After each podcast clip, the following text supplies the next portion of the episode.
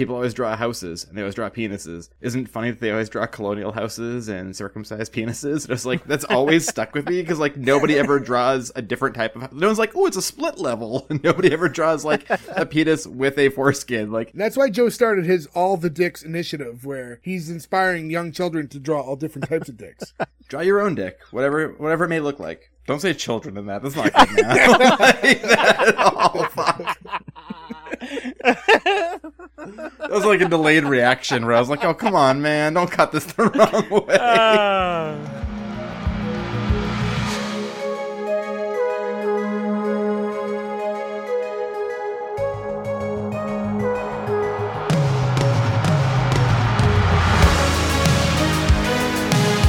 Welcome back, everyone, to S1E1, the show where each week we pick a different sitcom, watch just the first televised episode, and forgetting anything we might know about the future run of that show, rate it and decide if it's a show we want to greenlight or cancel. This week we're going to be talking about Mythic Quest. Mythic Quest has gone 30 episodes over 3 seasons on Apple TV.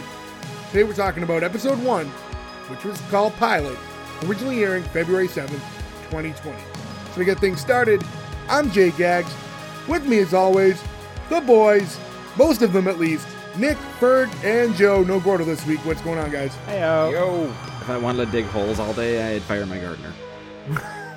That's not the one I thought you'd go with. I have so many of them, but I think that Pootie Shoe is maybe the worst villain of any show we've ever covered, so I wanted to give him It's also the weirdest sentence you've ever said. Every time I talked about it, I was like, this Pootie Tang kid. And I was like, God damn it, I keep saying Pootie Tang. Pootie Tang did it again. Get that Pootie. Knowing Gordo can't be here for this episode and some of the things that were said and done, this is really not the episode for him to pick. Gordo always seems to miss the ones that would... I feel like he would benefit most from being a part of. Right, like Gordo would have given this episode 4 buttholes, and he can't be here to do that, and it's fucking weird that he can't be. I said at the top of the episode Apple TV, but it's technically Apple TV Plus, right? What's the difference? Apple TV is the device. It's just the name, right? Isn't it? Yeah, like I have an Apple TV, and I can watch shows on it. Apple TV Plus is the service that they put original content on. Right. Okay. That said... this show is written by some of the funniest people in the entire world, and I had never heard of it until like 2 weeks ago. Apple TV is so bad at advertising. I have an Apple TV. I have the machine in my living room. I watch it every day. You think at one point they'd be like, hey, buddy, you like It's Always Sunny, right? Like, look, it's fucking Rickety Cricket. You want to watch this show? I would have been like, I guess, sure. This is another show... if Ferg picked it, if he hadn't, I didn't know the show existed. I had no idea until he picked it. Here's the problem, I think, though, because we've talked about this before, about how Apple TV is bad at advertising. They probably advertise plenty, but they're obviously, we're not going to see the advertisements on Hulu, on Netflix. Their direct competitors are not going to advertise for them, which is primarily what everybody's watching nowadays. But people own Apple everything now. Like, I think I'm the only person on earth who doesn't own an Apple product. So, like, you can pump it out to everybody. I just spent $700 on a new iPhone this week. Yeah, you don't have to, like, send everyone episodes or anything, but there's a way to advertise, like, within the devices they have. For them to be successful, they either have to merge with another platform or one of the big titans has to die. Like, Netflix has to go out of business. It's just too many. I think this is a Cobra Kai scenario. Nobody gave a shit about Cobra Kai when it was on YouTube Red or whatever, because who was going to watch that? And then all of a sudden they were like, let's put it on Netflix. And Cobra Kai became this humongous show. I think if they were smart, when they renewed this show for a second season, they would have put season 1 onto Netflix or Hulu to get people hooked. And then they would have come over for the second season. Yeah, that wouldn't be a bad idea. You know, because Ted Lasso is the only other Apple TV Plus show we've covered, right? Right. And maybe the only other one I could name. And to be fair, I didn't know the name of this until a week ago. That show is popular. Like, Ted Lasso is popular, but I don't think it's nearly as popular as it could be. If it was on Netflix or Hulu, it would be so much bigger, yeah. Even HBO, like... HBO Max, or The Max, or whatever it is now. The Max. I think now they name their station after a weird pedophile Saved by the Bell restaurant. Oh, I was thinking of the MTV show. Cartoons, yeah. Next on Æon Flux is... MTV's Oddities. Ferg, I mentioned that you picked it. Was there any particular reason you picked this, not sitcom? I just really enjoyed this show, and this is about as much a sitcom as some of the other non-sitcoms we've chosen, so... I'll give you that. But I remember seeing... It's funny, we're talking about how it's not advertised. I remember seeing briefly advertisements for this, but not a lot of them. And being like, oh, it looks okay. What's it on? Apple TV? No, I guess I'm not going to watch it. And then one of my other buddies like, you got to watch that show, and I love Always Sunny. And ironically, I hate Mac on Always Sunny. It's like my least favorite character, but I gave it a shot. I got hooked, and then I went full on binge. I watched like all the seasons of this. Like I did the same thing. Like I haven't finished it yet, but I did a pretty heavy binge at one point. I could not stop it. But so the comparison I always in my head thought about, and I'm pretty sure we've all seen both of these things. So it's got a very Silicon Valley meets. Oh yeah, I was going to bring that up. Meets Grandma's Boy. It's like if those two things had a television show child. And I love both of those shows. I love both of those things. It's kind of like the best parts of both of those, too. Heavy on Silicon Valley. It is 80% Silicon Valley. It definitely leans that way. I don't know about 80%, but... Yeah, I'd say it's 60-40. There's a lot of scenes where they're in like the boardrooms that feel very much like Grandma's Boy. Right. Grandma's Boy, the movie that I was like, I don't know if this is funny, and then he was... drunk and high and put his hands on the tray in the oven to take out his food at 2 a.m. and I was like, this is the most relatable movie to any teenager. Of course she doesn't have a microwave. She's fucking 100. R.I.P. It's so cold when you're dead. How did he see me? This show, when I explained it to people this week when I was talking about it, I used it for me, I'm not a gamer, right? So to me, it was like The League. When The League first came out, one of our friends was like, you'll love this show. You'll think it's so funny. And I was like, I don't watch football. I know nothing about football. I don't know how I'll find this funny. And then I watched The League and was like, oh, I get it. It doesn't matter. It's not so much about that. This is the same thing. Or if you told me the like elevator pitch to this show, yeah, I'd be like, I can't watch this. I'm going to be lost. It's not like my world. And then I watched it and was like, this is fucking hilarious. I get it. I mean, you could say same with Ted Lasso. Like, I don't like soccer in any way, shape, or form, and I loved that show. And maybe that just goes, maybe we're just too close-minded. Maybe we should give more shows a chance, regardless of the, the plot. To that, I will say, though, Nick, we give a lot of shows a chance because we literally spend 52 weeks a year watching sitcoms. We watch a lot of them that we probably never would have given a chance to. Yeah. This is a show created by, we bring up Always Sunny, and Rob McElhenney, the star of the show, also one of the creators, along with Charlie Day, also of Always Sunny fame, but just not in the show itself. And then someone by Megan Ganz is the third person on the creative side of this. I think this is the only thing that she's created, but when I look at her credits as far as writing goes, a lot of good writing. She's been in television writing for a while. She's written for Always Sunny, Community, Modern Family, Last Man on Earth, all shows we've covered. So a lot of my picks. Yeah, if you go back, if you're pretty new to us, go back. We've covered all of those shows and give those a listen. I guess a good time to remind you guys, go to S1E1 Pod. That's where you can find S1E1Pod.com, which is where you can find all the links to where you can listen to us, our social medias. S1E1Pod, not .com, is where you can find our Twitter and Instagram. All that stuff. So interact with us, hit us up. We like to know what shows you want us to cover and just talk to us in general. It's nice to find out. Before we start the episode, one thing I wanted to note real quick is Jay. We already started. We've been doing this episode for a while, Joe. We're live, pal. Sorry, before we start the review, before we get deep into the minutia of the episode, you said something very telling about this when we all were like, "Where was this show?" You were like, "Started in February 2020." Oh yeah. We're like, everything was happy, shiny people in February 2020, and by March 2020, the world had fallen apart, but we all thought that it was only going to fall apart for a little while, so we all just watched Tiger King, and by the time Tiger King was over, we were all just like depressed, miserable, scared. This is great, no work. Yeah, but 2 weeks of it was amazing. I was like, I'm going to get so much done. I'm going to work out every day. I would say that should have helped this show. Everyone was just home watching TV. If it was on any other network, I think it would have. If it was something that people were aware existed, yes. Yeah. And then I thought this was a little interesting, just looking at, like, I always try to look at the IMDb and Rotten Tomatoes scores. Rotten Tomatoes has a critic score of 97%, audience of 85, And then the IMDb is at a 7.7. So they're all just, they're not that close. They're all a little different. All decent ratings, but kind of all over the place. But all in the C to B range, which I think is fair.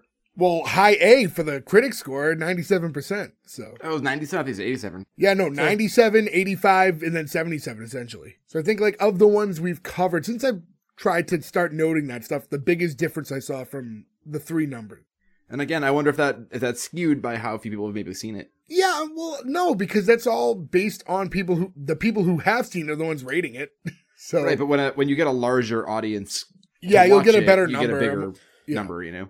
Yeah, to get into the actual review of the episode here, it starts with almost, it's like a commercial, but it's really played out almost like this infomercial documentary style, the way it's presented. And it's just telling you about what Mythic Quest is.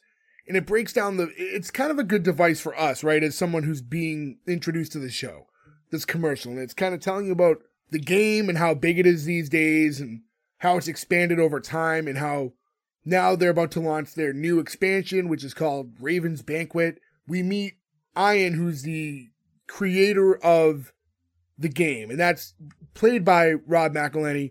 He's kind of going over his vision and starts introducing you to all the other characters, which I won't go over all the names now, but as a viewer, it was a really nice way to get caught up to speed right away. I thought it was kind of nice. It was almost like, okay, this is eating up the first 2 to 3 minutes of the episode, but it's putting us right into this world. And you already get an idea that he's kind of a pretentious load because his name is Æon and he goes by Æon. So like you already are like right into the world of knowing like, okay, this guy's a shithead. And I like when it did end, they were like, what is this? And he's like, it's a commercial for the game. It's like, no, it's a commercial for you.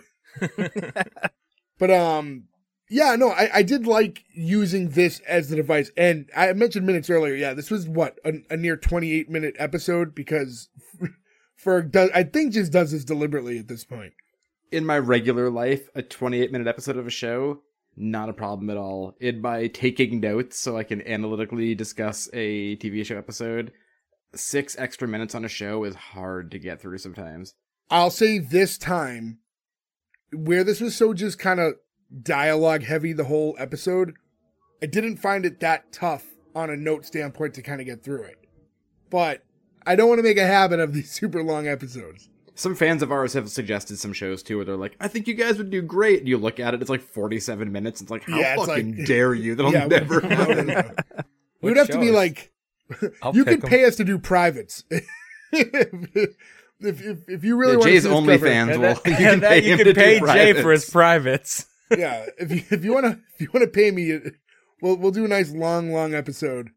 But Jay's long privates you can pay for. I wish, pal. Don't we all? So yeah, and from there we get just a quick intro, which is just like the title screen with some music, very game based. So it makes it look like the game. What would have probably been the intro to the game as well. Yeah, and I like to So it goes Mythic Quest and the sword comes down and like kind of pierces the M and the Q. And then it says, you know, Raven's Banquet underneath, which is cool because I know doesn't matter after what we're talking about. But each season is kind of is named the expansion's name. So like next season, it's like it's called something else, which I think is a different way to do it instead of like, you know, 1, 2, 3, whatever. Yeah, I like that. It keeps it in one world. Right. Yeah. So, it's funny, you mentioned COVID earlier. One of the seasons, they invent this, like, it's like a big plague, and it happens during COVID, so they put out the release of this plague thing, and then COVID on the show happens, and it really hurts, like, the business. It was just like, that's the season they put out during COVID, so they kind of worked with it, and they have, like, a full episode that's just, like, all via Zoom clips and, like, creative ways. Yeah, I forgot about that episode. It was actually pretty good. I like the idea of that, but I will say so many things were happening at that time where, like, do you remember when, like, there'd be, like, Saturday Night Live episodes where it was, like, everybody's going to do a skit from their home, where I was like, I can't fucking handle this anymore. Like, I don't want to, I'd rather watch no TV. Normally, I'd agree with you, but this is the one show, they did it so tastefully, and it's one episode. It's not the full season that's like that, and I really enjoyed that episode. I mean, anything has to be better than wrestling with the, screen people faces. That was like the most jarring, awful thing I've ever seen in my entire life. I think it's one of those things, and I don't want to get too into it because it's not this episode. All that stuff that happened in the COVID era with television, it made sense for shows to address it, and it kind of created a unique way to introduce storylines that are just a different perspective than what they would have ever been able to do otherwise.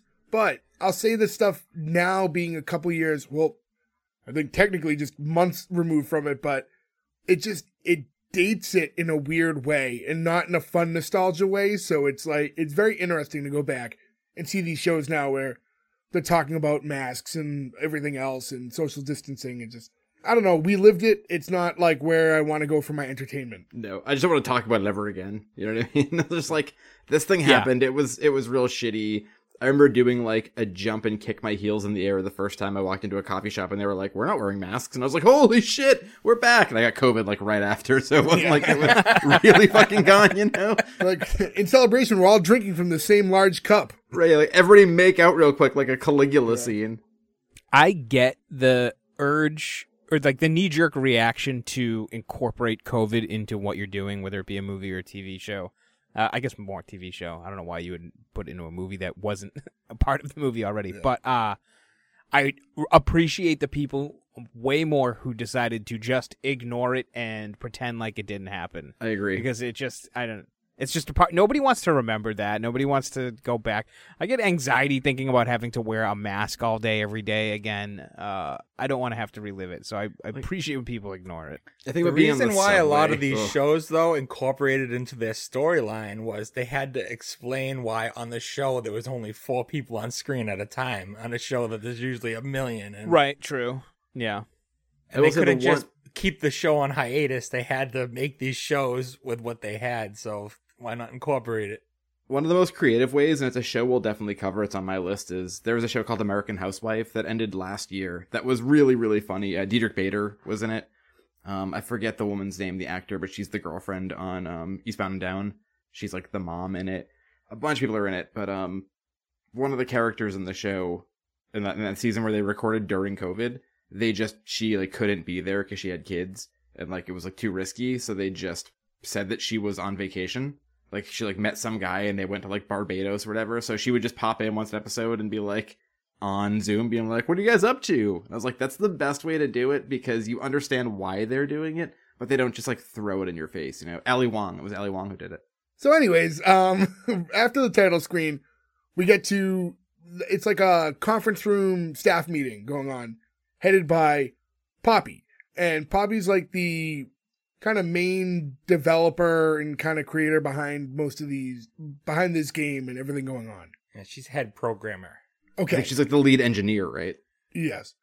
And, you know, she's kind of going over like all the stuff that's coming out with the new Raven's Banquet that's coming out.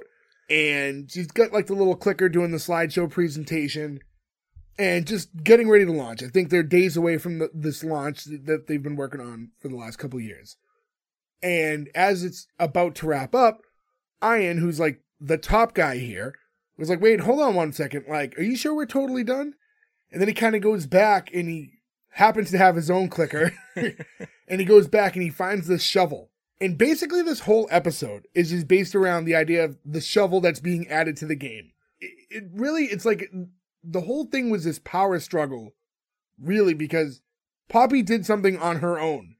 And Æon so, like, needs to be on top of every little aspect of the game that this shovel was created without him really being aware of it. And he seems really off-put by it. Needs to put, like, his flavor on it. Yeah, he can't deal with the fact that he had no part in this shovel. It's literally just a shovel. There's nothing. It's just a shovel. Special about it. It digs. It looks like a normal shovel. You can't use it as a weapon. It's just a shovel. I will say, though, last month I bought a shovel for the first time in a long time, and when you're in the store with one, you definitely start swinging around a little bit. Like it's like a weird, the weird thing. We're just like in the Ocean State job lot, being well, you like, know, if I had to. Right? It may, yeah. It's in those situations, also, like, the idea of shovels, like, it's one of those, you need to have one, but you hate paying for one when you buy it, because you're like, this is so much money. But you need the shovel. Like, there's no way around it. it's again, it's dumb adult stuff you don't think you need, and then one day you're buying a rake and you're like, $40! You're like, yes, fuck, what do I do now? But you grow up in a house where you already have everything, right? Mm-hmm. Like when you're a kid, and everything already exists. So then when you have to like start over, or like, all these little things pop up, and you just realize that I want to buy a lawn chair, $200. I'm like, I don't need a lawn chair that much. I will sit in the grass. I will not pay for this. And we get a quick cut during this meeting when an elevator opens, and we meet David, who's the executive producer of the project. Correct? Is that his title? I believe yes. He's executive producer of the whole area. The whole thing. Yeah. And he has a new assistant, Joe, and he's showing her around. And during this whole time where he's like showing her the office, it's noted that there's a meeting going on, because he was like, oh, we have to wrap things up. I have a meeting to go to. She's like, aren't they already having a meeting? And that's when he realizes that there's already a staff meeting in session. We cut back into it. And David's kind of like rushing in mid-argument between Ian and Poppy with his shovel and trying to kind of catch himself up on what's going on here. This is David Hornsby, who plays Rickety Cricket in It's Always Sunny. And he's playing a very similar character. And he's so good at playing the like stepped upon. Yes. The peasant. Yeah, the guy who thinks he has power but has no power at all amongst all these people. He's like... Yeah, not in that extreme way, obviously, and he has, like, a legit title here, and he's, like, kind of overseeing everything, but just not respected. It's funny because, like, so this is the way I understand it. I'm not sure they ever really specifically get into it, but the way I understand it is Ian Grimm makes this game, and he makes this game on his own at some point when he was younger, and it becomes super popular, and then, like, everything that becomes popular, it gets a corporate structure implemented, right? So although Ian is the person who created it, it needs the CEO, it needs the producers, it needs all of these things. This is what it is. So he kind of doesn't have power, except for the fact that he is the main creative person behind everything, and nobody follows it. Everybody still just follows Ian and totally ignores. I keep wanting to just call him, what the fuck is his actual name? It's not Cricket, yeah. David and Hornsby. I guess the character Ian is kind of based on the guy who is the head of Ubisoft, who I guess they helped with a lot of the graphic stuff for this show. Ubisoft, I guess, what's his name? I guess his beard and Ian's beard and his bracelets and some of his speech patterns were like directly taken from him. It is smart too, though, to get like an actual video game company with them, because they lean heavily on you need video game footage, right? This is about putting a game out, and they also use it for all the sort of interstitials between scenes. So you actually have, it would be weird if they just didn't show any of that, Now, like, Ferg, Nick, for you guys, like, you guys both game. I don't touch anything really ever other than Candy Crush. For this type of show, with what you guys are getting so far, with what little scenes you're seeing, does it seem like they're talking out of their ass, or does it feel like authentic enough, like this, like it works? Like, I don't really play like World of Warcraft, which is what this is based off, but this is essentially what they do every few years, is they put out the expansions and stuff, so it seems pretty spot on. I like that they picked a game like this because it gives them longevity. The difference between like MMO and like your typical, more popular A+ game. Or and an MMO stands for what? Massive multiplayer online. Okay. Massive, right? Massive multiplayer online. And that it's an RPG, so it's a massive multiplayer online role-playing game. MMORPG. And the difference between something like an MMORPG and like your Call of Duties and stuff like that is Call of Duty is going to release new games every year or two, right? You're going to get Call of Duty 1, 2, 3.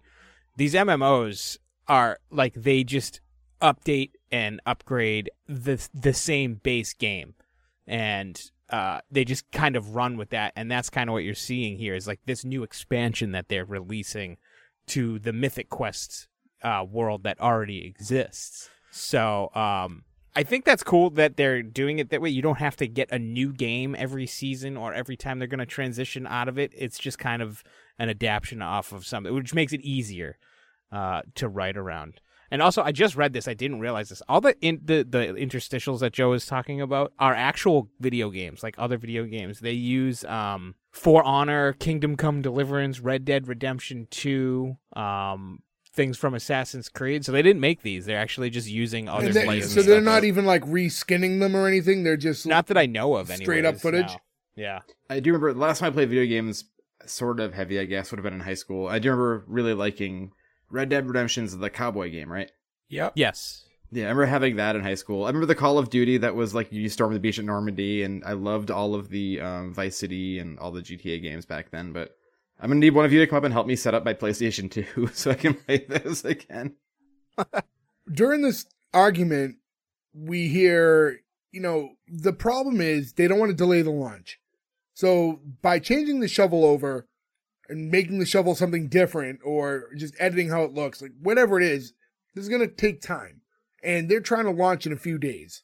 And this is something that they've been working on for a couple of years. It just seems like a silly thing for them to keep going on about. Æon's trying to insist that like everything needs to be perfect, and this is all kind of tied into his legacy. And he's asking them all about like what the first games are that kind of like they fell in love with, that they remember, you know, when they were kids. And they're all answering questions like saying Contra and Grand Theft Auto and Miss Pac-Man. I was wondering for you guys, do you remember like that first game that you were just obsessed with as a kid and just played nonstop? Yeah. Yeah, I actually wrote down because I was like, I actually have two. Yeah, it's Mario, like Super Mario, like Mario is what got me into that. And then I don't know if you guys ever remember, I played this game until my thumbs bled. It Adventure Island, which is very similar side scroller like Mario. I never saw it after I played it in 1992 or whatever.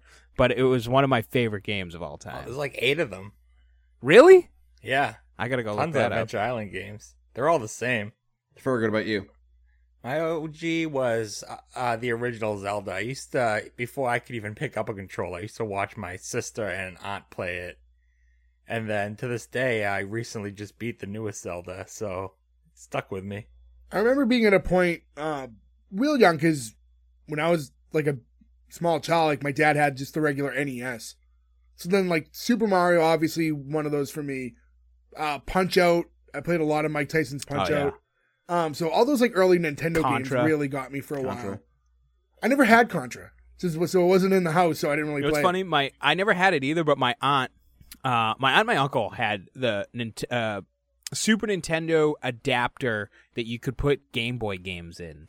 And so they had the Contra Game Boy game, and I would always play it on their Super Nintendo. I never actually owned it myself.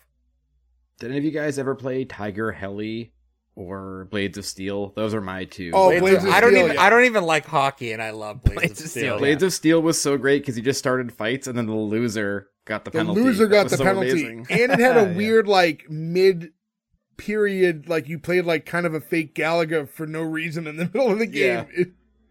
Tiger Heli was a game. It was a side-scroller, Nick, but it went the other. It went sort of like forward, though. It was like forward-scrolling.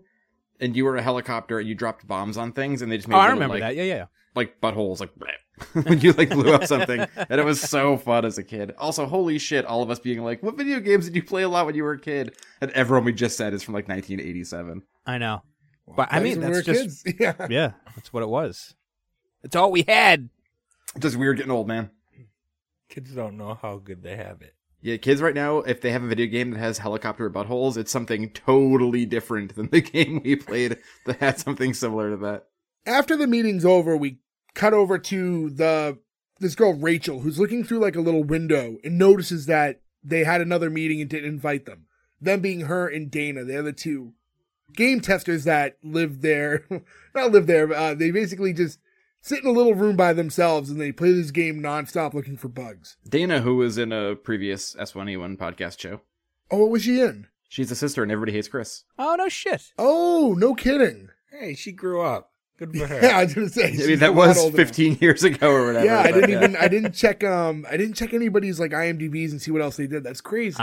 Ashley Birch is it's kind of like they wedged her in. I don't know if like this is what she wanted to do, but she's been the voice of like 30 video game characters. Oh yeah, the girl who plays the other Rachel, tester. Right? Yeah, yeah.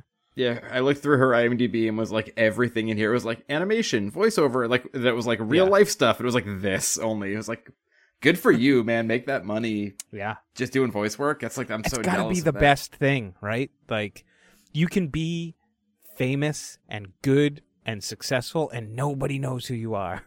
It's the Daft Punk thing. I always say those guys are multi-millionaires. When they walk into Starbucks, nobody's like, fucking latte for Daft Punk. It's just some guy with no helmet on who gets to go and be a millionaire later. It's like the perfect job, aside from having to, you know. And I don't want to make it sound like that's an easy job. That's definitely a very difficult profession. We have a very good friend who listens to this to us every week, Emily. Hello, who does voice work. Yeah, I did. And I'm so jealous of your job. Emily. Yeah, I did find it interesting that.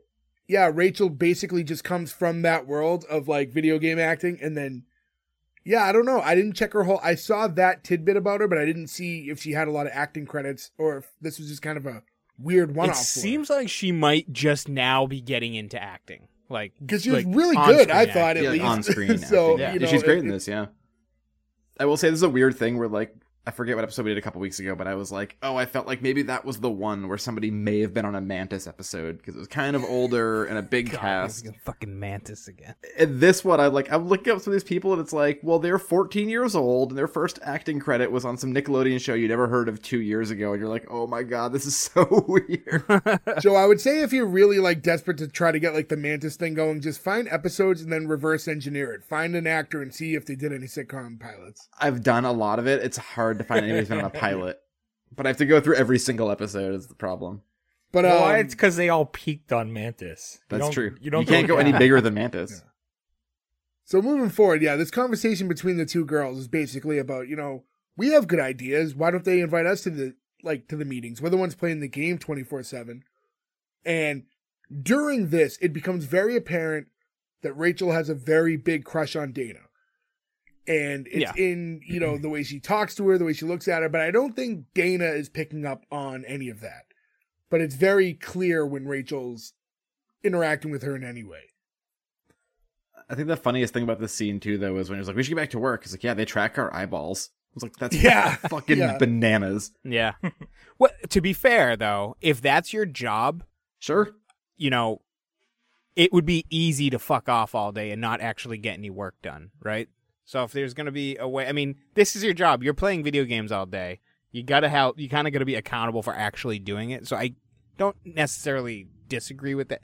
Tracking your eyeballs is a little ridiculous. I would say if you're not reporting any bugs, you know, but if you are finding things in the game and there's proof that you're getting things done, then this world of technology. I don't think she was being literal that they were tracking their eyeballs. I think it was just being hyperbolic. Maybe. I believe it, though, but in the heightened world of this. In this world, in this tech-type video game coding world, it feels like it fits. So, in the moment, I believed it to be true. I mean, other companies, I don't know if, Nick, you've had this in your job you've had before, or Ferg, I know you work on a computer all day long.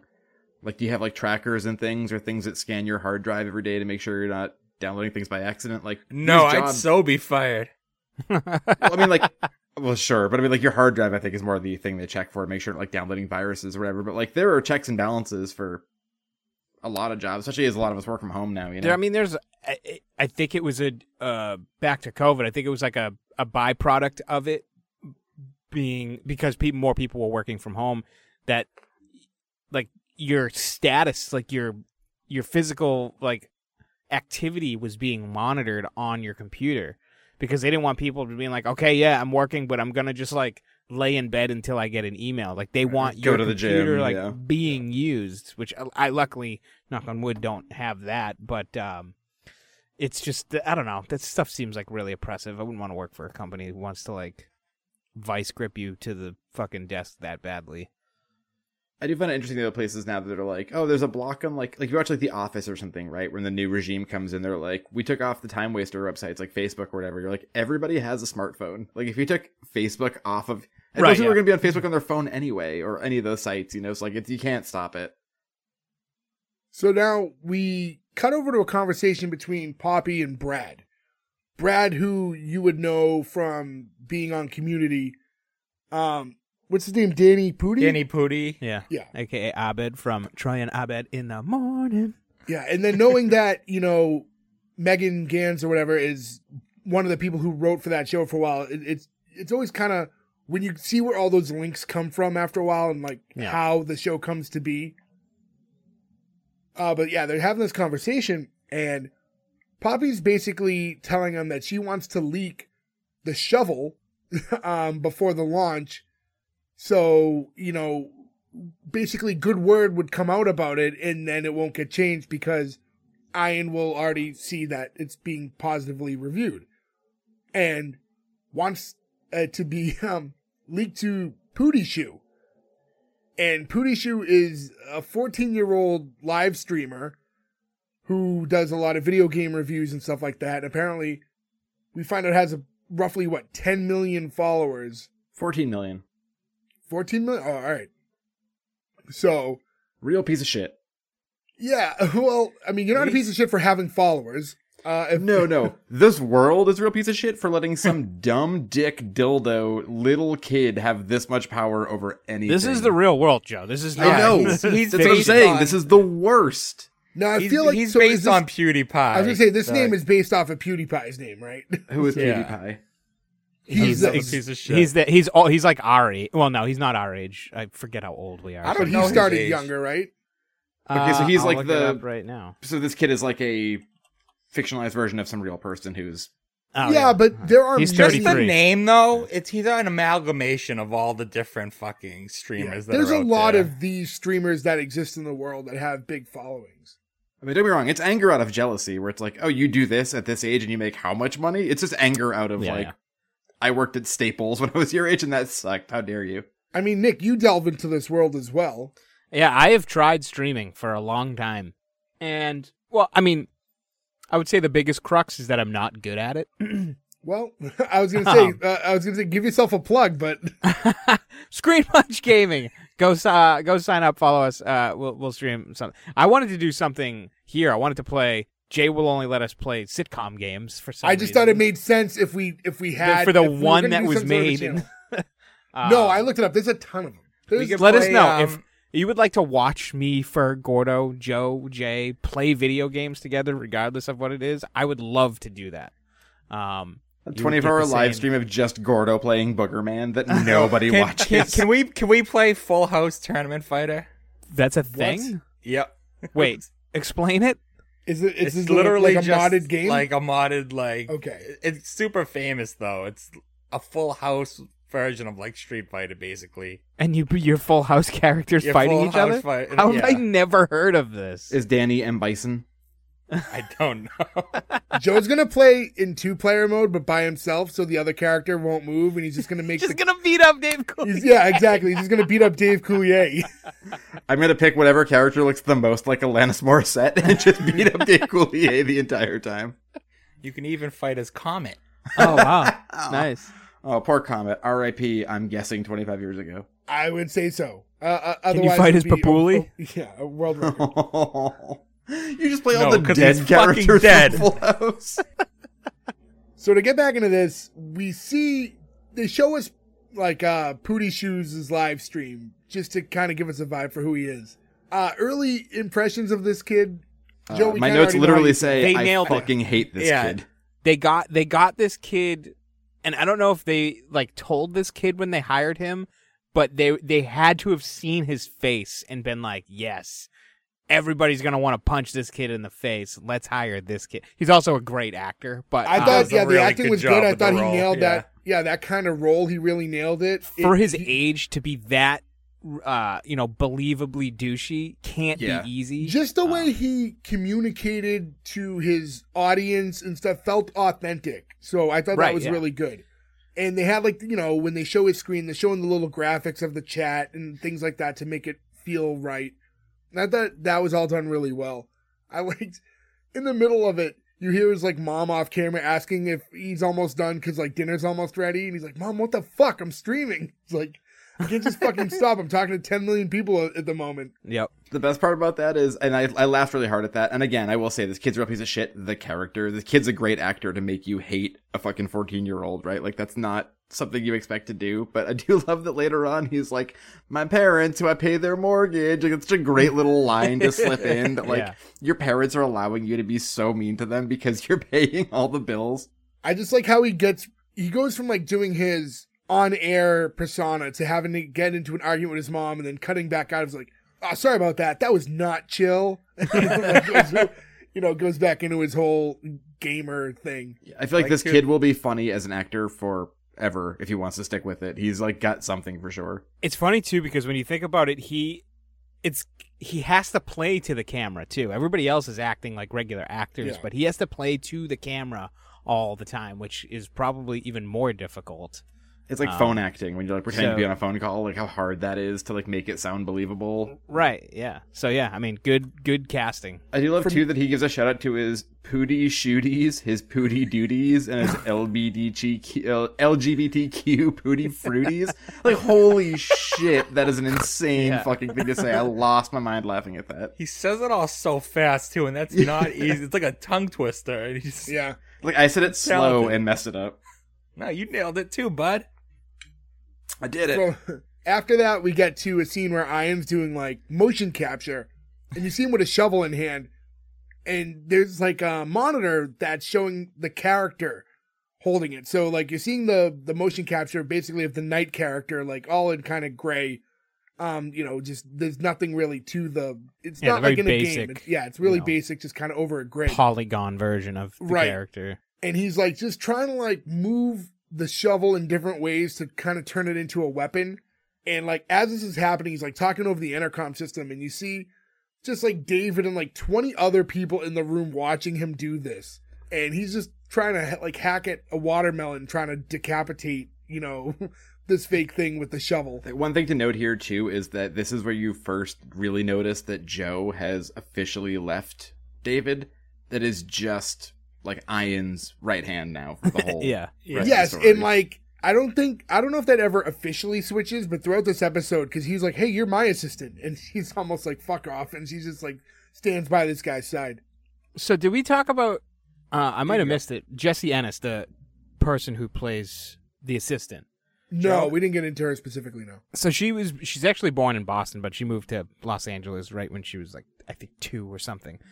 But I wanted to ask Joe, her dad, John Ennis, is an actor. He was on, like, Walk Hard. It just feels like someone Joe would be like, oh, that guy. I don't really recognize him. I mean, you guys can, but look him up, John Ennis, kind of close to penis. He seems kind of familiar. Yeah, he's on Mr. Show with Bob and David. Mr. Show, I think, would be the most... Yeah, I saw him and was like, oh, he's the guy from Mr. Show. He's in Zodiac. Yeah, he's in a ton of stuff. Yeah, he's good. I will say the one thing I looked up for her that she's in is another during COVID thing. They released a musical remake of the movie Valley Girl that she starred in, and I literally saw that and was like, that's one of those things from COVID. I'm so glad I didn't know existed until this moment. Like, what a terrible idea that seems like. The Mr. Show thing kind of comes full circle because the only other thing I know her from is Better Call Saul with Bob Odenkirk. It's like what I was saying earlier. You find these links. Like, once you get somewhere, you kind of figure out where everything else happened from. It's weird how incestual Hollywood is. You don't see it so much in this first episode, but she basically fills in the Dwight role throughout the series. Like, she becomes like the Dwight of this show. That seems right, yeah. I also like that her dad was the Big Bopper in Dewey Cox, so I could only hear that Dewey Cox being like, Big Bopper! Like, I just hear the John C. Reilly voice saying it. I've been halved! When I mentioned earlier, like, that he was using watermelons, and he was saying that, you know, it wasn't his fault that things weren't, like, working out properly, because it's, you know, he can't explode real heads. And to what you guys are saying with Joe, this is when you really see her, like, standing by his side. She's like, I can get you real heads. Not human. Not human. I was thinking, like, that's also very Dwight Lion. Yeah, what kind of head is she bringing then? Probably like a pig head. Like deer, goat head? Goats, yeah. Will those explode properly upon shovel impact? Well, that's why they always use pigs for those type of things. I guess, like, their bone, skin, and muscle, like, density and construction is, like, identical to humans. So you get like accurate. Yeah, that's why they dissect fetal pigs in school. That's why tattoo artists use pigs too. It reminded me of a crazy article I read. I don't know, maybe you guys have seen it. I think it was pretty popular. So some guy's mom died. Yes. And she had Alzheimer's, I think. So he donated her body when she died to this Alzheimer's research, study the brain and so like they could, you know, dissect and study the brain after the fact. And they apparently just sold her body to the U.S. military to do some sort of explosive test on, and they just shot a bomb at her. They just blew this guy's poor mother up after he just like gave her body to science to try to help the disease that killed her, or try to help understand the disease that killed her, and they just strapped her to her chair and blew her up. I am listed as an organ donor, and that would be literally my choice. I'd be like, no, put me in front of a missile and shoot the missile at me. I prefer that so happens. Much more. Yeah. So Poppy walks in and sees everything that's going on. And she's trying to figure out, like, what's happening here. And this is when she finds out that the plan is to turn the shovel into a weapon so it has dual purpose, and it's not just for digging. But she's back saying, no, this is only for digging. That's the whole purpose of the shovel. And that's when he's telling her, do you understand what the TTP on this is going to be? And that's, TTP is time to penis. So basically he's saying that all things are, you know, it's just a matter of time until people want to make dicks. And in this game, if you give a digging tool, people are just going to dig things in the shape of dicks. It's so accurate though, right? That's just human nature. Yeah. It's 100% accurate. I don't know why either. Like why? Why not? I think people always shit on the Robert California Office season. I think he's great in that. James Spader is so funny. I love that season. Only Jay hates it. Yeah, Jay can't stand him. There's one scene in that. It's just me. I'm the only reason seasons 8 and 9 are hardly watched. 9 is great. Also, I don't care. 9 obviously took a hit, but we're not getting into an Office debate right now. First half of 9 is real good though. But there is a scene where he's doing one of his like pushing people and just over talking them, and he's like, people always draw houses, and they always draw penises. Isn't it funny that they always draw colonial houses and circumcised penises? And I was like, that's always stuck with me, because, like, nobody ever draws a different type of... No one's like, oh, it's a split level. And nobody ever draws, like, a penis with a foreskin. Like, people just go to one specific dick always, and it's just so easy to do. I don't know why. That's why, because it's easy to draw, and some of us aren't artists. That's true. And that's why Joe started his All the Dicks initiative, where... he's inspiring young children to draw all different types of dicks. Draw your own dick, whatever it may look like. Don't say children in that. That's not good now. I don't like that at all. That was like a delayed reaction where I was like, oh, come on, man. Don't cut this the wrong way. Is that what you don't cut this the wrong way? Inspiring young children to draw dicks. God damn it. So as they're having the conversation... Poppy's saying, like, they're not going to turn them into dicks. And she's saying how she's going to put a limiter on it so that they can't. And Joe says, shovel with rules. That's really cool. And Ian goes, yeah, let's put as many rules in the game as we can. That's super fun. That was, like, dialogue with those two when they jumped on that was one of my favorite little, like, dialogue sequences of the whole episode. I love his explanation, too, where he's like, you gave the public a shovel, they dig dicks. You give them a pen, they draw dicks. Facts. And then while they're having the argument, it looks like Ian's going to get into, like, this whole speech. And as he's beginning to talk, Poppy clicks on, like, something, and it changes the motion capture, like, icon from a knight to a gnome. So now it's just this little gnome talking that they're all looking at. And it derails him. Like, so she knows him pretty well. So as soon as he notices it, it really cuts him back off. And now they're just getting into an argument where they're both yelling at David to switch it. It's like, David, switch it. No, don't switch it. Switch it. Don't switch it. And you can just see him panicking because he doesn't know who to answer to. Which is like another theme of this episode too, right? It's like who does his allegiance lie with? Mommy or daddy? Yeah, mommy or daddy. But I do love their relationship because it's not like a will they won't they, but like they have a love for each other. They know each other so well. I don't know if you had read this, but I guess it's out there that it's been made public knowledge. It's in their show Bible. If you're not aware, a lot of shows have like a show Bible that's like a list of all the character traits and all these things they need to follow about everybody, and kind of like just to make sure continuity exists too. But it's, there's something written in there saying that they are forbidden to ever create a romantic storyline between the two of them. It would ruin it. Because the goal is to be like, hey, listen, it's a day and age where not every time there's a, like a main male and female character, they have to become romantically interested in one another. So that's actually a sticking point for the show. I'm very pro that. Yeah, it's like, it is a, there's no will they, won't they. It is won't. It will never happen. I do appreciate that, yeah. And I think going back to Sunny too, right? Like, I don't think anybody ever has a romantic relationship with Dee, right? Well, I'm sorry, what show did you say? Dee's unlovable, that's why. Oh. And It's Always Sunny. I mean, Cricket tries to a lot, but like Charlie or... Charlie fucks her on an episode. Yeah, but it's like a... Yeah. It's not a romantic thing. Yeah, he regrets it to this day. But I would say, episode. But look, there's no love. Similar, there's no love story ever going to happen, you know. And I would say this, right? If I was to continue watching this show, forgetting the fact that I already know that they are not going to end up together, I wonder if inherently, because I watch television, have been disposed to assuming that that's naturally what will happen. If I'm just going to be looking at things in that way all the time. So I'll tell you, I did not know that fact until I read that too. Until we did this podcast. Maybe Ferg can agree, maybe he can't. There is one episode where it maybe kind of feels like that's a direction they might go, and then it quickly gets squashed. But other than that, you never get that vibe, like ever. So they're not planting seeds, so because of that, it doesn't really go into your head. Right. I always got just a familiar how do I say it? Like a family bond between them. More than anything, even though they're not blood or anything, like more like a sibling relationship. Brother, yeah. So more like step siblings.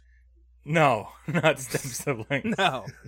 But as they're going back and forth with one another, and they're yelling at David, you know, to switch the character, we have like a sharp cut, and now we see David like laying on the couch, in what looks to be a therapy session, and he's saying how like he feels like he's in the middle of his parents' divorce again. And I kind of like this whole scene in general, just the way he's talking about things, because he's self-diagnosing problems when he's thinking about, you know, oh, you know, maybe that's why my parents did the things they did and all this. Come to find out that the person he's talking to isn't even a therapist. It's just the girl who works in HR, and he just doesn't understand like what's going on or what HR is supposed to be, which becomes a theme of the episode in general. She's great in this as that like sort of beleaguered HR character. I imagine that must happen though in offices and companies all the time, right? Where like there must be people who like for sure give way too much to HR person, expecting them to like respond more like a therapist than an employee. I work at a company that we don't call HR.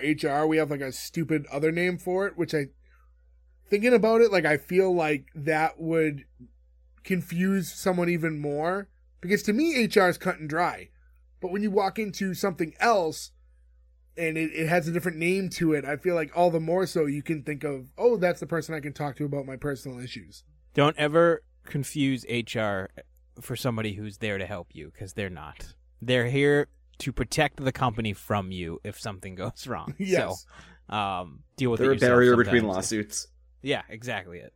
And if you work for HR, we're sorry. Make it easier for me to take days off, damn it.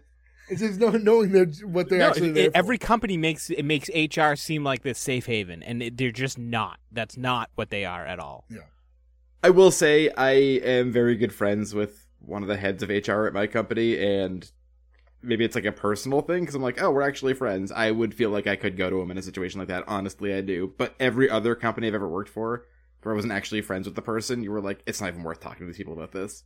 Yeah, Joe's just laying on their couch. He's like, I don't know, the other day I just got the weirdest boner. It's like, he's just doodling dicks. It's weird to talk about getting a work boner when you work at home, though. We're just like, so what were you doing, though? Like, come on, man.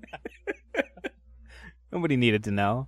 So now we cut to the next day, and we're back in the office, and Poppy's watching the Pootie review with the shovel. Basically, he's not a fan of it, and he says in the review that he tried to dig a big dick and it won't let him, which is weak sauce. How it's censoring his art. #FreePootie. I'll say at first watching it, because she's like, I think this is just a problem with the way that they cut and directed it, because she's responding to the screen, But I thought at first that she was like live talking to him. So when she first spoke, I thought she was talking to him. I can see why you thought that, yeah. Because his reply almost like was in direct response to what she said to him. Right.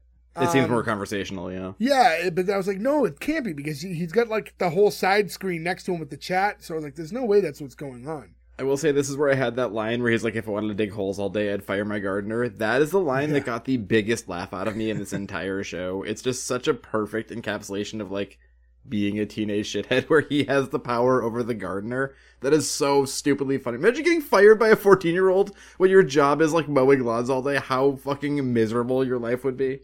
While she's watching this, Brad and Longbottom both enter. I only mentioned Brad because I didn't want to go over everything in the intro where everyone's kind of detailed out. Do you guys want to kind of get into like what his character is? Brad? No, Longbottom's. Oh, he's basically like a famous author. He's got all kinds of rewards. He won the Nebula Award, they said? Yeah. They hire him just to write the lore behind the games, like backstories and stuff like that. He's like a famous sci-fi author. I'm sure he's like the surrogate for like the guy who wrote Game of Thrones or like J.R.R. That's exactly what he is. You know how the Game of Thrones guy still hasn't finished like the last book of he's like still doing Thrones, right? That's like the ongoing thing with CW is he still hasn't finished his book that made him famous. And he's that's F. Murray Abraham that plays him, and he's only in 2 seasons. Yes, but he is in 8 billion things, and he did kill Amadeus. He's in Last Action Hero. He is. Who was he in the Last Action Hero? You know when they have to blow up the guy who's got the bomb in his belly at the funeral? Yeah. He is the FBI agent who turncoats him and sells him out at the beginning of that scene. Oh, shit. He was in, I don't know, I don't think any of you guys watched Homeland, but he was in like every season of that. I have not. More importantly, though, he is in both Serpico and Scarface. I mentioned that because, A, those are two amazing movies, but there's literally an entire episode of It's Always Sunny where Charlie tries to be Serpico. So I felt like that had to be Charlie being like, we should get F. Murray Abraham in here. I love the way he talks. Like, he just has this, like, old-timey, like, dialect from, like... He sounds like he's... He sounds like he should be doing movie trailers. Like, the voiceover work for movie trailers. In fact, I think it's his voice that's narrating the intro video. It is. I thought it was. So, yeah, they walk in, and basically... Poppy's like, can you believe it? He doesn't like the shovel. Like, yeah, of course he doesn't like the shovel. It's stupid. And, like, but we found a way around it. So, like, you know, we can use the shovel in the game. And then they reveal Ian's new version of the shovel. Like, this more, like, golden, looks more like a mythical shovel. Yeah, it's just like a bedazzled shovel, basically. And it's being held by a wood nymph character that they want to bundle with it and do, like, a download pack.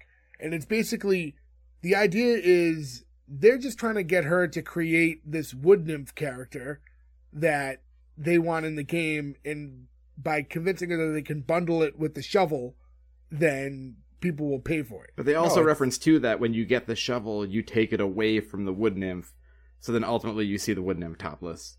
Yes. It is basically, it's their own perversions that they want this in the game, but they're trying to convince her to put it in because she's the one who makes it happen. They know gamers. I was going to say, that's like a very popular thing with gamers, right? We talked about this before.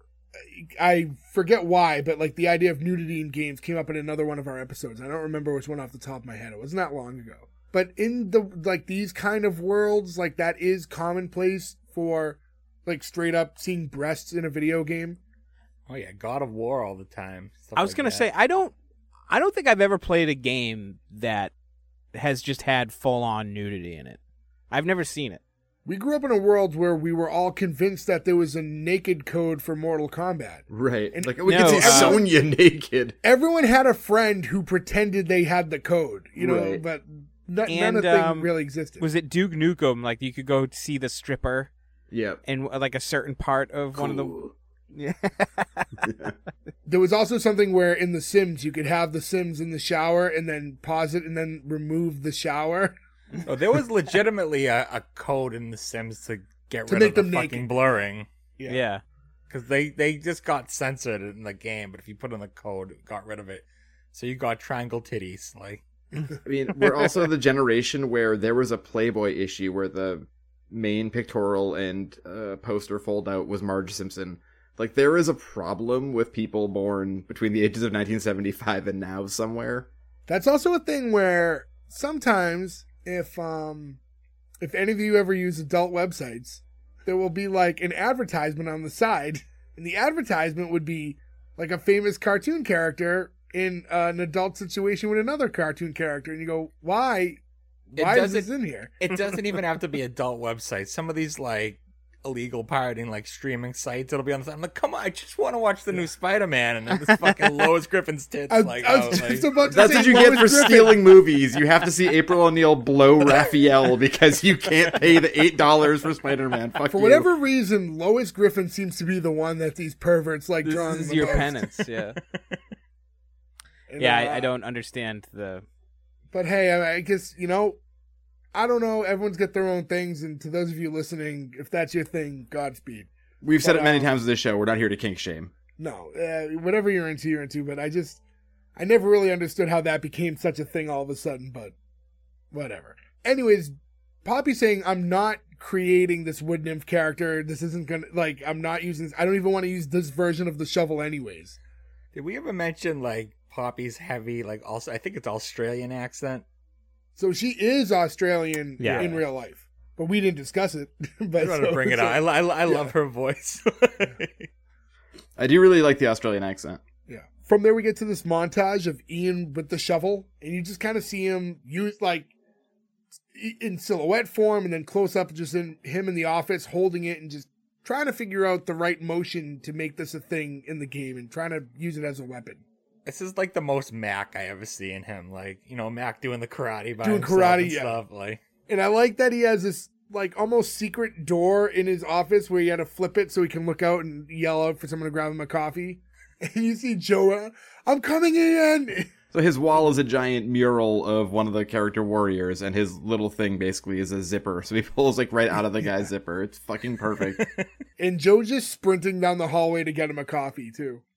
They're Joe, not our Joe. Yeah, not our Joe. It would be a very long sprint to bring you guys a coffee right now. And we get to a close-up of Rachel now, and she's basically saying everything that she's wanted to say to Dana, and how she thinks about her all the time, and all these things about her, the way she bites on her hair, asking her if she feels the same.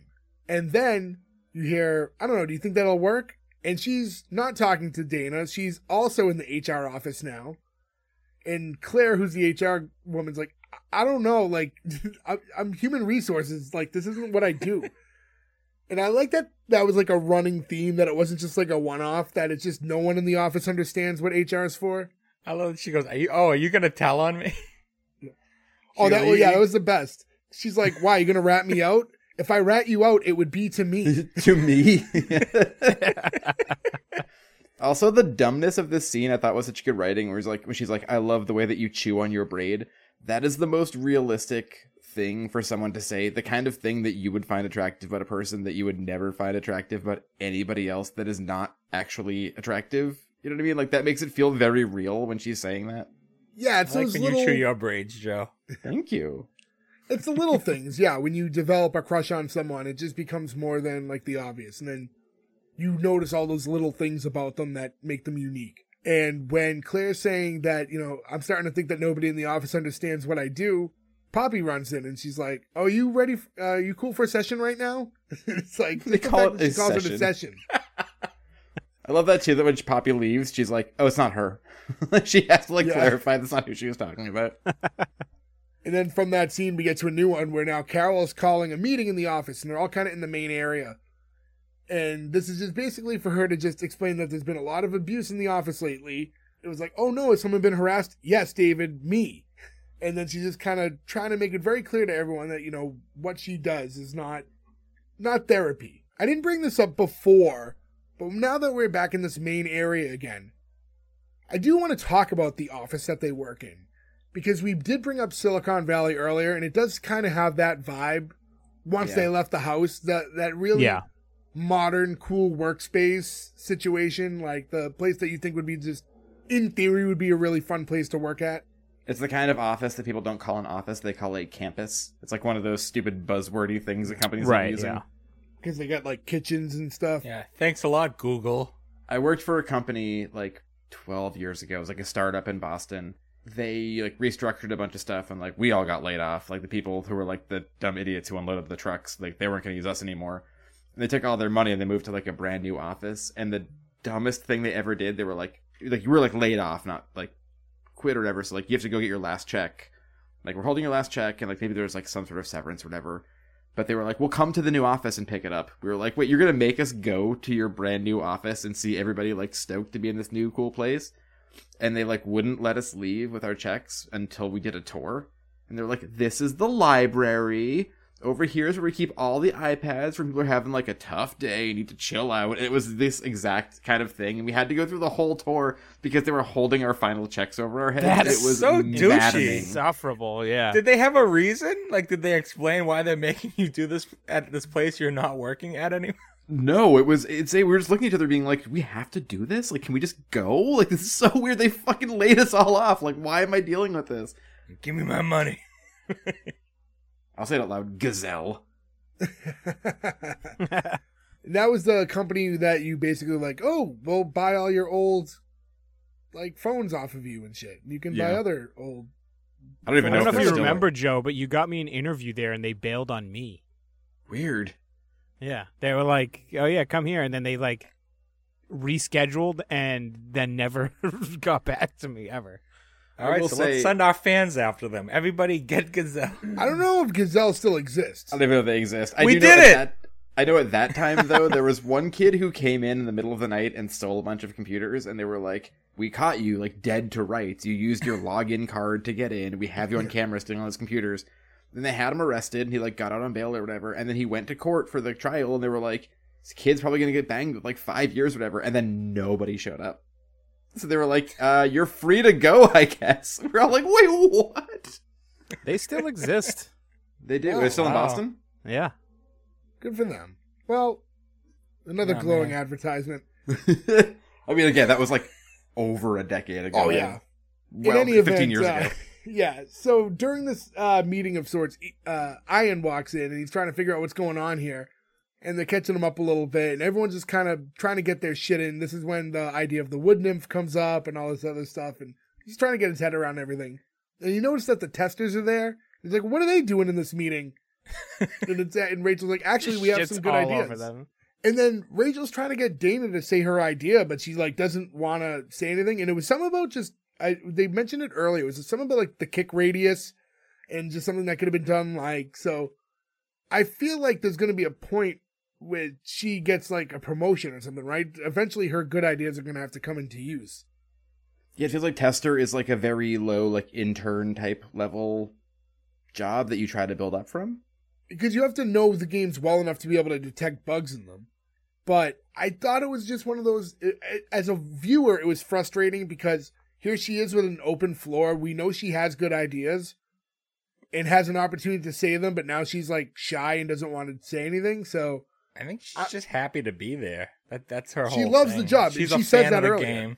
Yeah, she loves it. This is the best job she's ever had. She's just playing video games and hanging out all day. Like, she loves it. I don't think this job exists in, like, any other industry either, right? Like, where you just give opinions on the things that you really like. Like, it's a full-on job. It has to be more than that. It's you're finding bugs in the game. So I've heard in the past that, like, being a video game tester makes you hate video games because you don't get to just enjoy the game. And you're not like, hey, I'm playing the game for fun. You got to like run into every wall, move to everything, find these errors at these coders. Yeah, you're jumping in every possible space. Like, yeah, I can see. So you can't get stuck in a corner somewhere, that sort of stuff. Yeah. Right. And now, during all this argument, Rachel's saying how she thought that the idea of the horror was kind of weird. And Longbottom is trying to defend it, and it's like, what do you even do? It's like, I'm the head writer. She's like, you're like 80, and that's when Iron's like defending him, saying that he has the Nebula Award, but it's like, yeah, that's from 1973. And, it was mentioned like you met him at a state fair when he was selling rotisserie chickens, and he was like also award winning. That line that was also my favorite. The dual threat, also award winning. And while this is going on, it just, we get back to that whole thing about if we're fixing the shovel, then there's going to be a chance that we're going to have to delay the game. David's like, nope, he already promised me, like, Ian said there's no way that we're going to, he's going to ask for an extension. Like, we're good, don't worry about it. Poppy's like, well, it's Friday at 5 and we need to launch on Monday.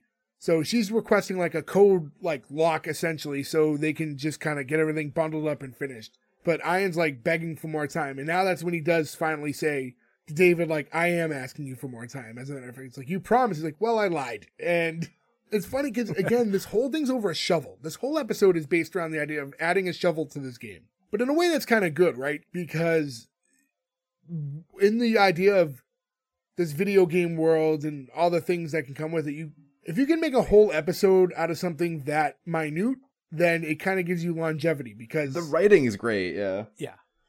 Because if you're only tackling big issues... There's so many, like, subplots, too. You know, like, you have the HR lady becoming the, you know, de facto therapist. You have the two testers. One of them has a crush on the other one. And then you have, like, the main story. And there's David, who is just, you know, being shat on all day. And then you have the assistant, who is supposed to be his assistant, but now is...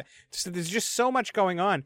And when you explain it, you're like, wow, that's a lot. But they do it, so it's, like, seamless. Yeah. It's really impressive to weave it all through in 1.5 hours. There's a lot going on in this episode, but, yeah, not in a way that's overwhelming, I would think.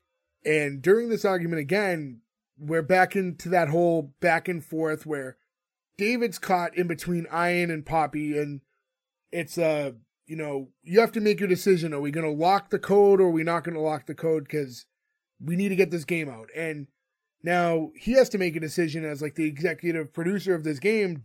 Do I want to get it out on time, or am I going to give Ian, the guy who's kind of like really in charge, the opportunity to make the game the way he wants to? And while they're going back and forth, forcing him to make the decision, he finally yells out that he's siding with Mom because the therapy part of it's coming out. And by that, he meant Poppy, and he said, we're locking it, that's it, everybody go home, code's locked. You know, when she says, you made the right decision, David, you did a good thing. He goes, thanks, Mom. Poppy. I'm loving this scene, too, because this is the best part, I think, Joe's best line of the whole episode. Poppy calls Ian a dick, and then Joe just snaps and goes, you're a dick, like super deep and guttural. Fucking, like, it's just so out of nowhere. It's so fucking good. I think she's the best character of this whole show. I like can't wait to see where she keeps going. And from this scene here, we get to like after hours. We get a little bit of a time lapse. And now we see that everything's closed. You know, the office is done for the night, but Ian's sitting there on the computer and he's trying to like do all this coding stuff himself. And he's like struggling to make it, you know, the way he wants it to.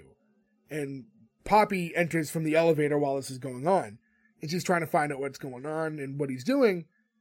And because she got like an alert that someone was fucking around with her code, basically. They get into this dialogue with one another where it's like, she's telling him, I just wanted one thing in the game that felt like it was mine. And it was just a shovel. And he's like, it's not just that. And he's like, the whole game is yours. He's like, you do all of it.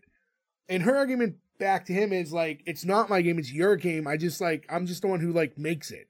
I really liked kind of this whole thing because they have a really nice moment with each other. Because he's explaining, like, listen, like, you are the artist. You're the one making the game. Like, it's just, I'm just the one behind you telling you what to make. But this is all yours. It's not like you need the shovel. And he feels really adamant that I can't explain why. I just know that this shovel could be something huge.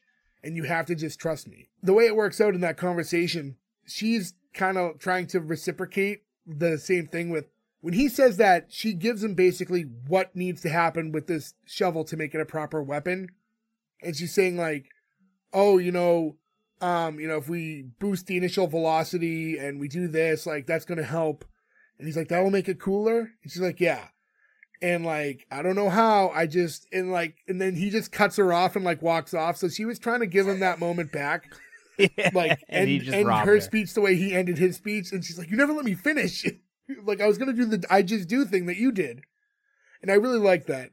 I love, too, at, like, the beginning when she's explaining, it's like, I'm just the paintbrush. He's even interrupting there and critiquing her, like, analogies. Yeah, like, he's like, your analogy is flawed. He's, like, supporting the analogy, but he won't let it be.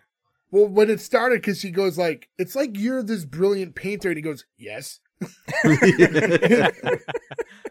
Yeah. So now they kind of have this resolve. She's kind of caving in, but in a way that she feels comfortable with, because I think she needed the reassurance that this game isn't, you know, it's not just all him. It, you know, she does have more to do with it than she realizes. Just because he's instructing it, none of it would be there without her. And I think she just needed to hear him say that to feel like she's more involved in this process. And yeah, I think like this was a great button on like that part of the episode and their relationship. Yeah, right. But I also like that like it was a very easy fix to make the shovel effective, and she knew it the entire time. She just didn't want to do it either. Yeah, she just wanted the win basically. Yeah, and from there we get the little graphic for a Pootie Shoe review. We see him there, and he's doing his like live stream. It's like, all right, guys, you know, it's time for the Raven's Banquet, you know, review. It finally dropped this morning. And he does give a little backstory that this game is something that he's been obsessed with from like day one, like the original Mythic Quest, you know. And during the review, you cut to the office, and the entire office is like standing in the main area, like looking up at monitors, watching. Yeah, it's this. Very like, serious. It's, Like they're watching like that, like a verdict for a trial. Like everyone's on pins and needles to see what he says about this. It looks like Times Square when everyone stopped to watch the finale of Seinfeld on the giant screen. It's like that level of. And he's going to give it its actual review, but he's like, but first, and it, we think he's about to say it, but he goes into that little like commercial where for like deodorant, that's when he mentions that that's how he pays for his parents' mortgage. Rager body spray. Rager, smell the rage. Like, that's a watch, and like one of them's like, come on, you little piece of shit. Like, come on. I never noticed because I'm never looking for it, but do they still sell like Axe body spray? Like, can you just go to like a Walgreens and buy Axe body spray? Yeah. All right. I say next time we're all together, and the first time we ever record an episode all together in the same room. I'm not wearing Axe. No, I'm buying us 5 cans of Axe, different flavors, and we're all going to have to just cover ourselves in them and see how long we can handle the room. It sounds terrible. Yeah. Yeah. It's not supposed to be fun or smell good. I want to ruin the one time we're all going to be together. I know, because by then we're all going to be like 70 anyways, and like who knows how much time we have left. It could be the last time. Well, at that point, we won't be able to smell, so it'll be fine. So he goes over this review. The approach to it, what he's saying, he's like, you know, my love for Mythic Quest runs deep. So the statement that I'm about to lay down is really, really heavy. He goes, Raven's Banquet is a straight-up masterpiece. Now, I'll say this. I wasn't sure where he was going to go. Like, even, like, you know, I felt because he was saying it that way, it was going to end up being positive because, you know, they're trying to bait and switch you. But, yeah, I thought it was interesting because depending on what this kid said, it was going to, like, lay out how the whole season went. Right. Because if he gave it a bad review, then the whole thing would have been fixing it. And I kind of, it was fun that obviously it's weird because it's like some young streamer, but this was like, this reveal was going to set up the whole season. It kind of would have been funnier if he didn't like it. And after all that, they blamed Poppy. Yeah, like in a Choose Your Own Adventure, that episode would also be very funny. And also, when he finally says that it's a masterpiece, the office is reacting like it was a successful space launch. Like those guys all worked for NASA. Like, yeah, it looks like this, high-fiving and screaming. And he says that the thing he loves most is the shovel. And there's a point where you do see like that he got to draw the dick with the shovel. Yep. Like when you see the gameplay. So they did get away from that idea of putting the limiter. They allowed it. There are so many fun things in this, too. Like, there's, in the next scene coming up here, where you see F. Murray Abraham again, like, there's just a quiet throwaway line a few minutes earlier where they're like, he drinks too much, and I think he lives here. And he just, like, comes out of the broom closet with his hair all tousled. Like, this show just puts so many things out there that just come back, and it's fucking masterfully written. Here we're getting the final review from this kid. He gives the game a rating of... It was mentioned earlier, 4 b-holes. Yep. And you see like the little graphic of 4 little. They don't look like buttholes. They look kind of like poop splatters. Oh, it's like a cat's butt, like the X thing. The asterisk. Yeah, that's it. I don't have a cat to look into its butthole. So As a person who's owned cats his entire life, accurate. Fur is accurate. Yeah. And they love showing you their buttholes. And again, maybe they've never had a cat. We'll test. It's just, it was fun to watch a bunch of adults now cheering and reacting to being awarded four buttholes. It's so ridiculous, but they take it so seriously. Gordo would have loved that. Yeah. I know. Again, it was just the wrong episode for him to not be around for. Now, a quick question for Ferg and Nick before we finish this up. What does an expansion pack like this usually cost? Like, what is the cost associated with, like, downloading this? It depends, honestly, per game. It could be $100. It could be $120. I would say, like, so it's weird. They, like, package these things differently. So, like, you could buy just the game, right? $60. But then there's going to be all this expansion stuff off of this expansion that you could get for, if you bought it all now, for $120. But if you bought it as you went along, it would be, you know, $108. Like, they get you coming and going lately, yeah. But or at least $100 probably.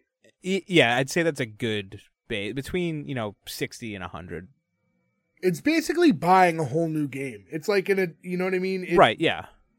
So I get it. Games are so expensive now. But yeah, and we see Rachel and Dana watching on, and it's just another, like, it's the last time we see them in this episode, and they're talking about the butthole thing and how it's the rating system, and Dana's explaining to Rachel that anything above 2 is exceptional. Because I'll say this, when he first said 4, I thought it was probably out of 5 or something. So, because everyone was cheering really heavy.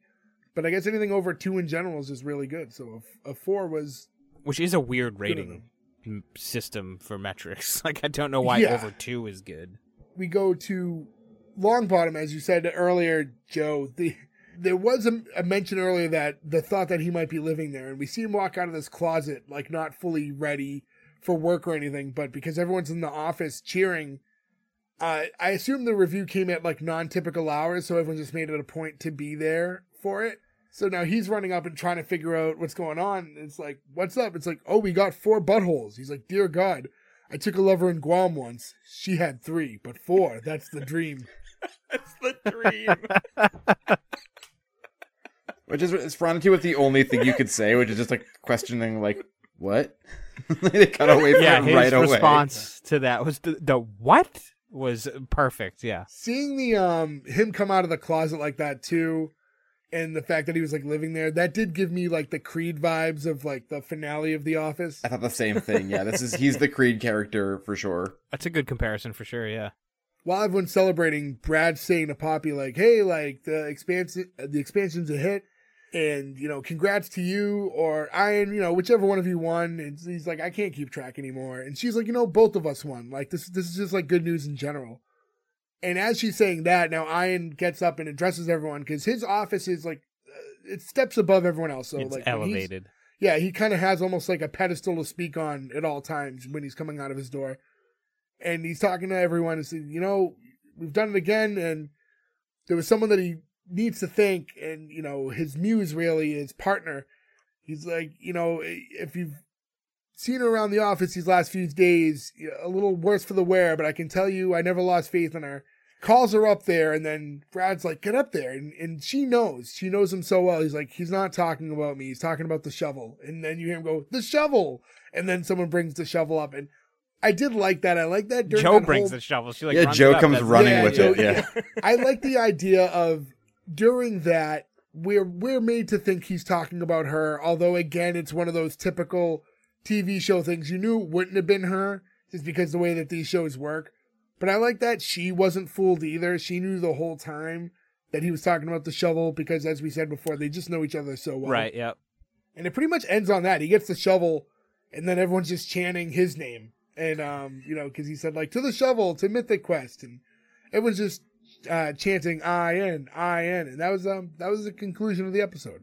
Yeah, I think that's the perfect way to end it, too, right? Like, you don't want a character like that to be redeemed to end it. You want him to be the exact same person, having learned nothing. Right. So you can go into the next episode following the same. Yeah, we see enough of him where we can see the humanity there. And that but he needs to stay flawed. So that was a good way to, like you said, he didn't really learn enough, at least in that moment. Still a lot of work to be done. If this was a movie, you could have that happen, but when you're trying to do episode, you have to have it so he like slowly redeems and loses it every time. So yeah, like I said, that was the conclusion of the episode, and I don't know much else about the show. There's not a lot of info because it's, I just think like when they're newer shows, there's just not a lot of extra info on them yet. Like they're just, you know, there's not much there. In progress, yeah. But I don't know if there's anything else you guys wanted to remark on about the show or the gaming world in general or how it's portrayed, but... Well, we covered it pretty well throughout the episode, I think. I'll ask you guys real quick now before we close out. We talked about the games as a kid. To those of you who are still actively playing games, like what are the types of games you guys like to play these days? I was just playing a game when Joe came on called Battle Bit. That's a lot of fun. It's just a first-person shooter with like Minecraft-style graphics, so you can do a lot more. But I play all the common games. I know Ferg kind of delves into the RPGs more. Not like MMO, but just like a typical RPG. I've never had the patience for those games. I've always had the proclivity to play the like the fast-paced blow-up first-person shooters and stuff that everybody else seems to play. Not that nobody plays those RPGs. Tons of people play them. It's just not my thing. Yeah, like Nick hit on the head. I like a good RPG. I also like survival horror games. Just recently bought the new Resident Evil 4 remake, so I'm going to dive into that real soon. I suck at video games. I never really played a lot of them, which is probably why I suck at them, but... Oh, man, you kill it at Arkanoid. Arkanoid was like... I was going to bring that up when we were talking about childhood games. I loved Arkanoid. I played so much of it as a kid. And, like, modern-day stuff, like, I don't really... Like I said, I'll play, like, a wrestling game when they come out. But those were always ones that I had more fun playing, like, alongside of friends more than just playing story modes on my own. And that's kind of, like, the only time I really like playing games in general is just when it's a social thing with other people. But, and then, like, Madden got just tricky. Like, now there's just people who are just experts at it. Yeah, that's just not fun anymore. So, like, if you're not playing a friend of yours and you go online and playing and everybody's a fucking expert, it's just not fun anymore. So, like, I just don't do it. I don't play anything new now. I would love to get my PS2 set up, though, because I did really enjoy a lot of those games. And I'm sure there were newer ones, too. Like, I'm sure if I liked the Medal of Honor or Call of Duty or whatever, there's probably a newer one that I'd like, too. But I'm also at a point where I'm like, I'm not going to buy a $600 gaming system to play. Joe, you can hook that up. It's two wires. It's one to the TV and one to the wall. Till the sweat drips down your ball. You know, when I got my laptop, you know, one of the first things I did was I bought a couple like USB controllers, like one N64 one and an NES one, and I got a couple emulators. I was like, oh, I'm going to play all these video games now. Like, I have all the old Nintendo games. And I did that for, like, a few days. And then I just don't play a lot of games. And I don't know. I don't know why I can't, like, bring myself to, like, just sit and enjoy them. But I'm just, my brain's always in 50 places at once. And I have zero time. So I play a lot lately, a lot of reverse Tetris, which is very fun. Oh. You just go up? Yeah, you go up and try to break so you don't hit the top. I know that sounds stupid, but that's, like, what I do when I'm, like, I have 10 minutes between whatever, or, like, I'll do it if I'm on, like, the exercise bike in the morning, so I'm not, like, just sweating, staring at the wall. I was a big Tetris guy, but now I'm, like, because I'm just playing on my phone, I'm just Candy Crush, which, and I guess it's the same, not the same game, but, like, same mindset, right? People who like one game. It's based on Bejeweled, right? Candy Crush, it's that kind of game. Yeah, you're matching lines and stuff like that.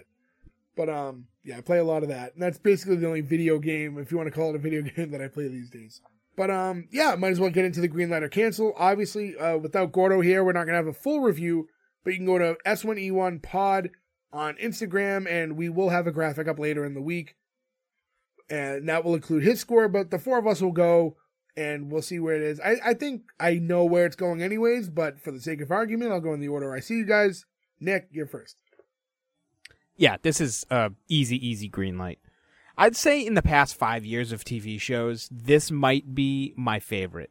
It's like, I don't know, it's really invigorating. It's not a sitcom. Okay, let's get that we've talked about. It's not a sitcom. It's just a straight comedy. But it's just so much, it has so much potential. Even watch, I've watched this, but I felt the same way. I didn't watch the pilot for the first time that long ago, within the past couple months. But I remember watching it the first time and just like dying to keep going and see where this goes. There's, like I said, there's a lot of potential for story, for where the cast members are going. So yeah, definitely a big green light. I will say this though, I'm pretty sure Gordo's gonna cancel this because it just seems like one of those shows that he would cancel and he wouldn't have a good reason as to why, besides the fact that it wasn't a sitcom and that he can't get over. But I'm calling it now. I think Gordo's going to cancel. But yes, big green light for me. I love this show. Great cast, great writing. Can't beat it. Vern. Yeah, like I said, I watched this all the way through, and then I just watched it again for this. And it, even though I already watched it all the way through, it killed me not to go on to the next episode. So, I mean, that's a green light for me. It's such a bit. It's a pretty big ensemble cast, and We've gone over this in the past, but that's a lot of people to meet at once, and I wasn't overwhelmed. You got an idea of who everyone was, and there was still so much to go on. They gave you the successful launch at the end. It leaves you wanting more to see what they do next. So, easy green light. Joe. Yeah, I don't have much to say that Ferg and Nick didn't say. The one thing I will say is I think it's sad and kind of unfair for this show, and a weird indictment that, like, there are so many different places to watch shows now that something that has this good of acting, writing, like, everything, that it's so funny, a bunch of us hadn't even heard of, and we spend too much of our lives dissecting TV shows, right? Like, I think that's maybe Apple has the most money in the entire world, and when they want to do things streamlined, they can. Like I said, I spent an hour in the Apple store the other day getting a new phone. When you get into the cogs of that machine, they are better than almost any company at just, like, making things go and work. And for every Apple commercial I see on TV for anything else, I never see one for any show on that platform. And I just think that's really unfair to this show that is so funny, that the writing was so good on, that everybody was so great on. And, like, good for them for giving it more seasons, but maybe this will help more people who didn't know what to find it. Maybe we're the outliers, but I guess I'm going to have to find a way to get Apple TV Plus now, because this was so enjoyable, and it's a green light for me. Yeah, and as you say that, before I even get in mind, I one thing I did read, too, going over everything, was they greenlit a second season before the pilot even aired, which I thought was a really interesting move. So I don't know if they didn't have a lot in development. Like, I don't know the infrastructure for Apple TV Plus, but I thought it was really interesting for them to do such a thing. But yeah, as far as my rating goes, I didn't know what to expect with the show, honestly. I just knew it was about, like, gaming, and I was a little iffy on that, as where I'm not a big video game person. The tie-ins to the creators being the guys from Always Sunny and everything else, and as we mentioned earlier, has a big Silicon Valley vibe, and that's a show that I very much enjoyed. So for all those reasons and everything else that happened within it, I thought that show was pretty fun. So I'm going to give it a green light also. And Nick, I'm glad you mentioned it, because I thought the same thing. I can very much see this being a show that Gordo just randomly decides to cancel, provided that he actually watches it. I was just going to say, though, but if he watches it is the key here. Yeah. But yeah, in any event, that will be on S1E1 Pod on Instagram. We'll have the graphic up later in the week. So go ahead and check that out. And as far as we go, his vote doesn't really matter, because we already have 4 out of 4. So congratulations to, to Silicon Valley. Congratulations to Mythic Quest. You do get the green light from us. Thank you to everyone who listened to this episode. Again, make sure you follow us, S1E1 Pod. Shoot us a message, talk to us. Again, I want to know what kind of shows you want us to cover, but I also not like knowing who you guys are, how you found us. And, you know, just kind of what you like about the show, so we can continue to do things you like to hear. But in any event, that's all the time we have for this week. We'll catch you again next week with another new episode. Until then, thank you. Goodbye. Pootie out. I think we got the best Pootie Shooties.